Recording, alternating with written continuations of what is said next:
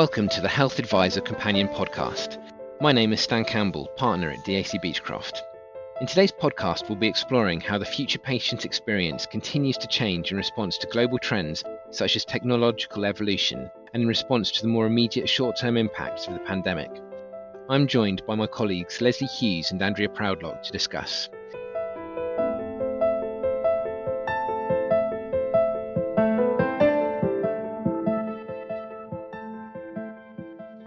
First thing to say is that since we published our article on the future of the patient experience in January, the government has published its white paper on integration and innovation in health and social care. The white paper puts a huge amount of emphasis on place. Andrea, perhaps you could start by just explaining a little more around place. Thanks, Stan. So, what I think they're talking about when they're talking about place, it's it's looking at communities really, and what communities actually need. So, different communities across the country, obviously, as we know, have very different health needs. I mean, the statistic that's thrown about quite a bit is that there's a 19 year difference in life expectancy between the most deprived and um, the most wealthy neighbourhoods in the country. And of course, with that disparity comes a greater amount of financial need in relation to the poorer communities. So you find that the poorer communities will be accessing a lot more healthcare than the more wealthy communities. So places looking at what each community needs, recognizing that it's very different, and then trying to think about how you actually get everybody to work together for the best interests of that actual community outside of the boundaries really of the organisations that are already set up like the NHS or local authorities. Oh, that's really interesting. So, what do you think the effect of place will be on infrastructure? So I think it's going to affect it because it's all going to be about integration. So there's going to be this closer integration between, I think, most obviously, the NHS and local government. So with these new integrated care systems, it's all about working together and collaboration. And I think as we have more conversations and working closely with health and well-being boards, we're going to find that actually buildings and what they're used for, it'll become more diverse, I think. So you'll end up perhaps like we used to have in the old primary care trust days, where you have these larger buildings with dentists, GPs, a bit of mental health, perhaps some recreational use, a pharmacy, and an acute trust in there so that everybody will start working more closely together within the communities. So I think around that, we're going to have to start to think about ways of actually getting that collaboration to work within these buildings and thinking about whether we need boards and things like that to help run the buildings to drive collaboration. So I think it's going to change what healthcare real estate actually looks like at the minute. It'll become less siloed and definitely more collaborative. Andrea.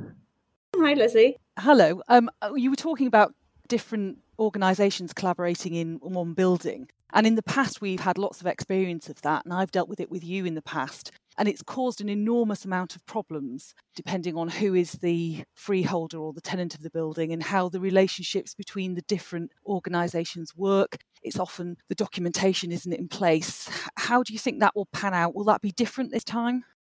Well, it depends, I suppose, on who you get advising you on your different buildings, because I think there's quite a lot of pressure actually put on perhaps your legal team to look at how you're going to get the building mm. and the different documents to work together properly. Mm. So I'm doing a centre at the moment, which is going to be a new integrated care centre. And there we are setting up a board so that different members of the building have a voice and so that they can drive that collaboration together because I do think that there is a problem when everybody you know gets their lease and they can become entrenched in their particular area but I think when we're trying to look at these buildings we're trying to make something a lot more fluid so perhaps we're having mixtures of shared space and then exclusive use but also a building that can kind of flex over time as well and if you want to keep those conversations going mm. and to develop that joint working then you need something outside of just the property documents yeah.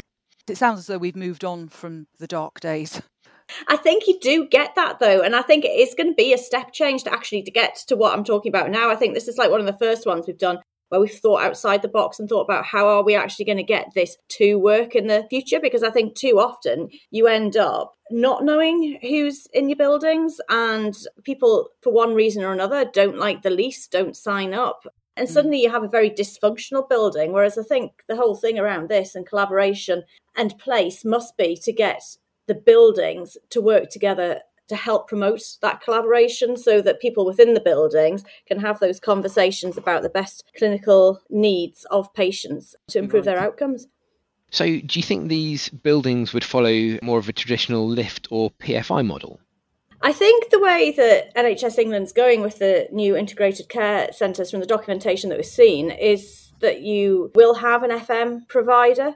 So you can have it so that it sits kind of outside of your normal service charge so that you're entering into what we've had with these outsourced companies before. So you're entering into what is like a PFI building. So it is like a fully managed building.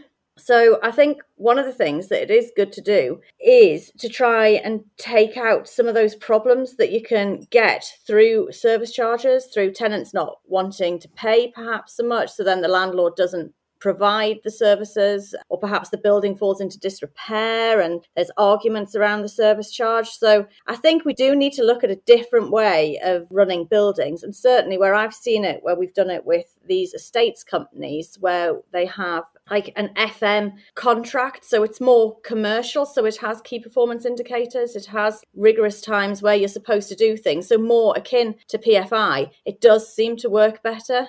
I think sometimes service charges, I know we've got the new service charge code and everything's supposed to be absolutely clear so you can see exactly what you get charged for. But sometimes within the NHS and some of these organisations, it's difficult to actually work that out on an individual basis, especially if they're providing services across different centres. So sometimes I think maybe we need to have a slightly different look at how those service charges work and whether it's a set amount that they attribute to different buildings to try and get away from all of these problems we have at the minute where we've got NHS buildings and tenants not wanting to pay the service charge because they've got issues about how it's been calculated. And I think it takes away from what actually the trusts are there to do, which is to provide the clinical side of it. And so we're distracting from that? I mean, I know that's perhaps a little bit out there.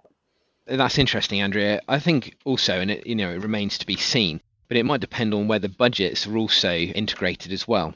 I'm interested in your thoughts on how we might see powers and structures being exercised going forwards. Well, I think that's quite interesting as well because I think one of the things we've got NHS England providing funding at the minute for integrated care centres, but one of these big parties that we've got now at the table, really, and that we're all supposed to be collaborating more with, local authorities. And of course, local authorities have really good borrowing powers. So I think we should look outside of just the NHS and have a look at local authority funded builds because that would fit within their statutory powers as well, especially if you look at their regeneration powers. So I think that's interesting. I also think there's a place for third party developers, private developers. So we see people like Assura up here in the north building quite a lot of health buildings, and then the trusts taking them on leases and managing it all themselves and putting in their own FM companies doing the FM services. So I think we do need to look at that because I think a lot of the thing is that the buildings themselves have an effect on the mood of the people who are occupying them. And a lot of these buildings we've got are really outdated. So there is an opportunity there to update and modernise the estate. That's really interesting, Andrea, because something that you and I have talked about a lot over the last few years ways of getting private investment into the NHS. And there seem to be a lot of barriers, but we also know there's a lot of people out there, there's pent up demand to invest in the NHS and for people to do well by doing good, and they see the NHS as doing good. Do you think this is that opportunity? I think it is. And I think sometimes it's a way of looking at the NHS estate and thinking, oh, well, all I can do is perhaps sell it. And I think there's a huge amount of opportunity there for actually creating things like investment leases and things like that, where actually you can get a third party private sector investor who would really happily take a lease of a building for a set amount of time and then it falls away, but that's valuable to them because underneath that they've got an NHS trust or public sector body paying a rent, which is pretty much government back for a set amount of time. And that lease in itself has got a value, and you're still allowing the NHS to occupy beneath as it would in one of its own buildings. So I think there's ways of looking at the estate and creating money without actually disposing of the estate. And I think that's something that should come to the fore because I know sometimes people think, is that like cheating or something? But it's not. It's just the way that commercial property is looked at all the time. And there is this opportunity to make more of it and get some more money in, really, which is to the benefit of everybody, especially if it's not affecting how you're using the building. And so that's perhaps where we come in, being able to join the gap between the NHS and the investors. Definitely. But one of the things I think is that there is a lack of understanding in the private sector as to how the NHS actually operates. And then there's some sort of fear around it because they think that the NHS is just one body, so they don't understand that. So there's a decent amount of education that actually needs to be done. Lesley, you've come across stuff like that, haven't you? When you're looking at GPs and putting them in non healthcare buildings. Yes, I have. My expertise lies in what we're talking about here in premises costs and rent reimbursement for doctor surgeries. And I've advised private health clients who provide GP services, but they're provided through doctors who don't have NHS contracts. And therefore, wherever that's provided, if there's no NHS contract in place, then it's not possible to get rent reimbursement through the premises cost directions. So we've had to advise on structures that will ensure that the tenant at the surgery is a doctor's practice that has a contract, an NHS contract, either PMS or GMS or similar, in order that the rent reimbursement can flow where it should do. And then the private operator has interest further up the line, which don't interfere with the premises cost process. But when the private provider first came to us with questions of this, there was a complete lack of understanding of how the reimbursement provisions worked and what would need to be in place. They didn't understand, for instance, that leases had to be pre approved by NHS England before there was any prospect of being able to get reimbursement through premises cost directions because NHS England needs to be satisfied that the leases provide good value for money before they will consider reimbursing rent and service charge and rates under them. So, yes, there's quite a lot of work that needs to be done in educating all the parties involved in how the system works. Mm, that's interesting, Lesley, because bringing it back to the article, there's quite a focus on repurposing retail and being able to fill some of that void space that's been left by the pandemic and things like that. Yeah, it's interesting the idea that retail will be repurposed. It seems like a perfect solution to a problem on both sides. We want care to be provided closer to the community that needs the care, and retail landlords are finding it difficult to let premises, so it seems like a perfect solution. But the problem you might have is if doctor surgeries, for instance, are looking to take on empty retail units which have an existing lease. And the terms of that lease are going to have to be looked at very carefully before any decisions are made to try to take it on as a doctor's premises because NHS England are going to look at the lease to see, as I mentioned before, it needs to be seen to be good value for money before NHS England will approve it, the rent to be reimbursed for a doctor's surgery. And NHS England will look carefully not only at how much rent is being asked for, but also what the service charge provisions are, whether there are any break clauses, whether the lease is 1954 Act protected, so the security of tenure, all of these are considerations that go into the mix and deciding whether the lease provides good value for money. So it's not just a question of finding a unit for which there's a lease already that can be assigned and just saying, oh, I'll take that, then that's really convenient. It's just by the bus stop and everybody will be able to get to the doctor's surgery because it's a bit more complicated than that. And if the lease has expired on an empty unit, then you think, oh, well, that's fine. Then I can organise whatever terms I like. But again, the requirement under the premises cost directions that leases are pre approved by NHS England before they are completed means that doctors who are looking to move into old retail premises really should involve NHS England in this conversation right at the very beginning before they get too far down the line. Because doctors should want to know straight away whether the premises they're proposing to take are suitable or not. So, Lesley, on the assumption that there could be retail landlords out there, are there any key things, any red lines that they should be aware of? The District Valuer, who does most of the valuations for NHS England in these circumstances, is concerned about landlord break clauses because that endangers the security, of course, of the doctors being able to stay in their premises. So, landlord break clauses, particularly if they're operable early on in the term, are a very big red flag when looking at retail leases. Service charge provisions in a retail lease look completely different to the kind of thing that NHS providers might be used to looking at at multi let NHS or local authority buildings on the one hand, they tend to be much more detailed, which is a good thing. And they tend to cover off most of the situations where there may be lacunas in service charge provisions in the kind of old fashioned leases that Andrea was talking about before. But on the other hand, they tend to require quite significant payments to things like Christmas decorations or promotion, things like that, which doctors are not going to want to be involved with at all and also the public purse shouldn't be paying for those bells and whistles as well. It is just not appropriate for use of NHS money. That's really interesting, Lesley. Thank you. And it's interesting just thinking about how that retail repurposing, you have your GPs, that drives footfall into the retail centres. You then have complementary services like dentists and opticians as well. And then that very much makes these newly evolved retail centres suddenly much more attractive for other services like social care and retirement living. So, do you think, Stan, sorry, that, that your retirement living will be coming more into city centre, that rather than looking perhaps at some of the surplus sites outside of the city centre, that NHS trusts might be sat there, especially mental health trusts with large estates, they might be thinking, oh, I've got a bit of land there that might be right for a retirement village? Well, there's different models here. So, of course, traditionally, retirement living, housing with care tends to be maybe around other residential properties or built within residential developments, tends to be kind of leafy, in attractive locations and things. But I think as the city centres, town centres change, and if you have all these complementary services, and also potentially vacant offices and other vacant buildings as a result of what we've seen in the pandemic, the more people working from home.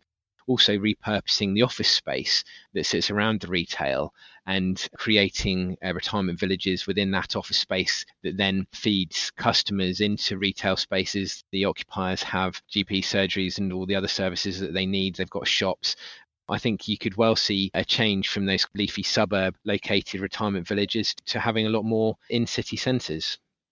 It's interesting, isn't it? Is planning then an issue for bringing things like that into city centres?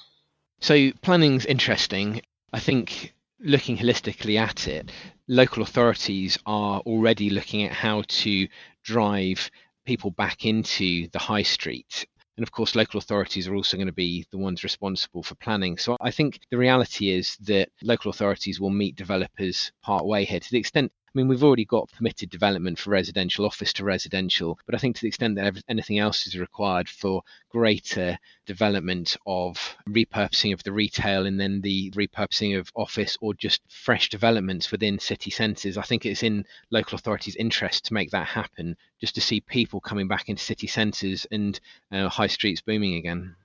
It's interesting, isn't it? How the pandemic has changed things as well with infrastructure and health. And also, we've always had NHS trusts or ambulance trusts looking at buying logistics sites as well. So that's been another interesting thing that I think we've seen a little bit more of a trend towards following the pandemic and perhaps since writing the article, in that we have been involved, especially in locating units for storage of PPE and manufacture of PPE and looking at becoming a little bit more self sustaining, I think, in case something like this hits again. But that whole move into buying logistic sites, again, that's another massive diversion, really, for NHS from an NHS estate background, looking at that and then seeing what you're going to do with it in the future, all of the environmental issues that may be there on the land. We bought an industrial estate recently with sitting tenants on it. So suddenly the whole health infrastructure landscape is becoming so much more commercial and so much more diverse. It's grown up, I think, since 10 years ago when you looked at it, it was quite basic, and now it's not. It's getting more and more complex. And with that comes all of the accountants and all of the financial treatments, and then how developers want things to work, and then trying to slot that into what the NHS and local authorities can actually do within their statutory powers. So it's quite an interesting sector. Yeah, absolutely. And we've seen examples here. We had an NHS Trust client buy a large office unit recently. It's near the main hospital, but just they're focusing on how to get better use of their main hospital estate. And so they're moving all of their office based people, as well as having people working from home as we are. They're looking at moving all their office based people off the main hospital campus so that that space can be repurposed for clinical services, which is obviously much more efficient of that main hospital space. So I think there is a lot of change. And one of the mm-hmm. changes, one of the most obvious ones that we haven't addressed in this podcast yet, but I think would be remiss to not mention it is the is the new hospital program. And obviously that's going to be keeping people busy for the next 10, 15 years in terms of building new hospitals with the budget that the government has found for that. So I'm just really interested in your thoughts on that. Well, it's a really great thing to be happening to getting all of this new hospitals out there that are going to be built in such a way, hopefully, so that they're carbon zero and they'll just be more fit for purpose for 21st century societies. I think that that's absolutely brilliant that we're getting all of that money for the hospitals. I think when you're looking at those projects, that they are such a massive project to undertake not only just the build of the hospital, but then I think you need to think as well, you've got all of your staff that you've got to move around and all of your any third party occupiers, you've got to sort them out get them into the new hospital. But also, I think there's the opportunity there to look at the new hospitals and look at how you're going to run them and start afresh so that we don't have the same issues going on in the future that we've had in the past with people just moving around, you not knowing where everybody is, and then also having problems in negotiating leases. I think you've got the opportunity to put in some sort of structure so that actually you do have a standard lease there. And you can start to run your estate more like a commercial landlord would actually run their estate. And you stop spending your time negotiating every single lease that comes along. So I think obviously there's a lot to be thinking about with actually building the hospital but there's a lot to think about out the end of it as well that's a really good point because this is the opportunity to refresh how things are done. And I, I, know that in the past we've put service charge frameworks in place for trusts to regulate their third party occupiers. And the trust has saved millions from being able to actually recover the costs of maintenance, etc., from those occupiers and not just subsidising their businesses, even if they're also NHS bodies. It's just it's right that NHS trusts shouldn't be subsidising anybody else who's occupying their estate and the idea of behaving like a commercial landlord and having a standard form lease, I think that's absolutely right on the money, really, in terms of how trusts should be looking at managing their estate going forward. So hopefully we see some of those changes happening. So I think we've covered most of what we wanted to cover today in our podcast. But Lesley, there was one thing that just crossed my mind, and it's a bit left field. But we've been talking about technological changes, and we haven't really addressed the whole change to digital GPs and digital consultations and things like that. I was just wondering, has this come across your desk in terms of rent reimbursement for GPs who aren't using their GP premises? Is there like a side to digital GPs and rent reimbursement and how it affects your world? There tends to be quite a lag in valuation. So we tend to be working three, six, sometimes even nine years behind. So, no, that's not come across my desk yet. But if you're a GP with an NHS contract and you have a room in which you have a big screen and Zoom facilities, then there's no reason why that shouldn't be reimbursed like a normal treatment room would be reimbursed the difficulty in valuation will be the evidence of what is actually done in the premises because it's perfectly possible, of course, for the GPs to be doing their digital consultancies from home. And then there really would be a question about whether that should be reimbursed. Thank you both very much. For those listening, you can keep in touch with our content at www.dacbeachcroft.com forward slash health hyphen advisor for the latest insight, foresight, and thought provoking articles for health and social care professionals.